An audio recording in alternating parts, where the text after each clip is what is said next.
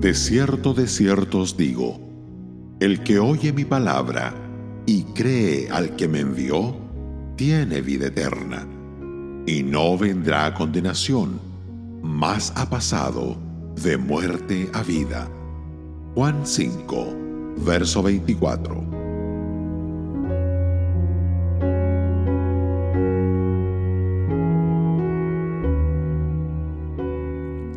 Aquí tenemos un concepto que ha revolucionado y transformado a muchas vidas. La duplicación del desierto o en verdad al comienzo de la frase nos pone sobre aviso para esperar algo de gran importancia y no seremos defraudados. Os digo, el yo implícito es el Señor Jesús. Lo sabemos por el versículo 19. Lo que también hemos de saber es que cuando Jesucristo dice algo, es verdad absoluta e invariable. No puede mentir, engañar ni ser engañado. Nada es más seguro y confiable que lo que Él dice.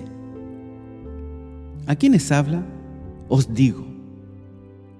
El eterno Hijo de Dios nos habla a ti y a mí. Nunca alguien tan ilustre nos ha dirigido la palabra. Es imperativo escucharle. El que oye mi palabra, él significa cualquiera. Tiene la misma fuerza del quien quiera que. Oír su palabra no solo significa escucharla con los oídos, sino oír y creer, oír y recibir, oír y obedecer. Y cree al que me envió. Sabemos que fue Dios el Padre quien le envió, pero la pregunta importante es, ¿Para qué lo envió? Debo creer que el Padre envió a su Hijo para que muriera como mi sustituto y recibiera el castigo que merecía. Derramó su sangre para la remisión de mis pecados y ahora viene la triple promesa. Primera, tiene vida eterna. Tan pronto como una persona cree, posee la vida eterna. Así de sencillo. Segunda promesa no vendrá a condenación.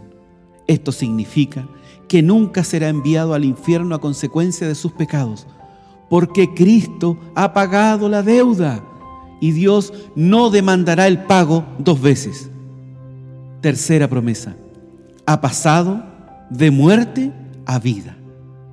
Pasa de una condición en la que está muerto espiritualmente, en lo que respecta a su relación con Dios, y donde nace de nuevo a una nueva vida que nunca terminará.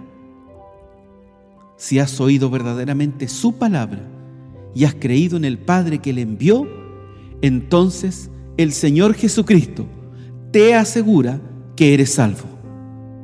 Con razón se llaman buenas nuevas.